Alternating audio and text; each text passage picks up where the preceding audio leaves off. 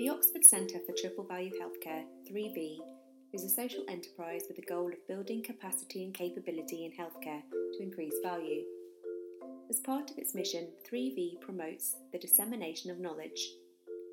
From our library of almost 1,000 books, we have produced short downloadable podcasts that summarise the most important classic books, book pods.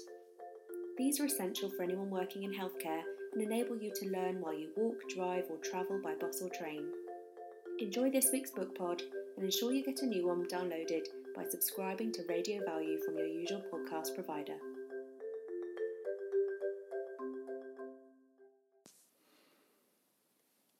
For the last hundred years, we've been pretty clear what we mean about teaching and educating. The term teaching is used for a systematic approach of transmission of knowledge or skills, usually to children.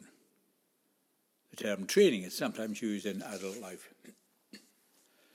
Education is seen as a bit deeper, so schools teach, universities educate. That's been the language that's been used. In both of these approaches, the person called the student or the pupil, or sometimes the learner, is seen as someone passive. They're an empty vessel, either to be filled with facts and knowledge, or to have certain insights and skills developed. But it's very much a one way process. But this has been questioned by a number of people, notably Etienne Wenger. And he studied both teaching and educating and management, which he saw as similar to teaching. Namely, there was the management, and the management ensured that data were produced, that data were fed back, and then on the basis of the data, change occurred. But that assumed that they were doing the right thing in the right way the first time. What Etienne Wenger did was develop the idea of communities of practice. And he, he published this in 1998. And the subtitle of the book is Learning, Meaning, and Identity. And it's much more about learning than about teaching or educating or management.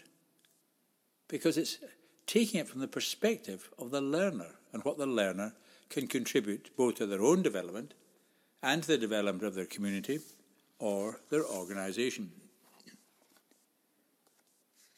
So let's take an example from the health service. One approach that we could take is that we educate people individually. All right, they may be sitting in a classroom or a lecture room, but they are lectured individually and examined individually and kept up to date individually, even though they may meet it now and again in groups. They're learning as individuals. And then organizations their learning, if there is any, is based on their data. So, objectives are set, activities are determined, data is collected, and the organisation sits and looks at the data. It may look at their data in comparison to other similar organisations, but that's usually in a league table sort of way, either hoping they're in the top quartile and doing well, or being concerned that they're in the bottom quartile and might be criticised or punished in some way, and often quite happy just to sit in the middle. Again, passive. Now, what Wenger talked about was, and I'm quoting now, rethinking learning. And now I'm going to quote the key text from his book. As I will argue in more detail, Placing the focus on participation has broad implications for what it takes to understand and support learning. For individuals, it means that learning is an issue of engaging in and contributing to the practices of their communities. For communities, it means that learning is an issue of refining their practice and ensuring new generations of members. For organizations, it means that learning is an issue of sustaining the interconnected communities of practice through which an organisation knows what it knows and thus becomes effective and valuable as an organisation. Learning in this sense is not a separate activity. It's not something we do when we do nothing else or stop doing when we do something else. So that is a very important principle.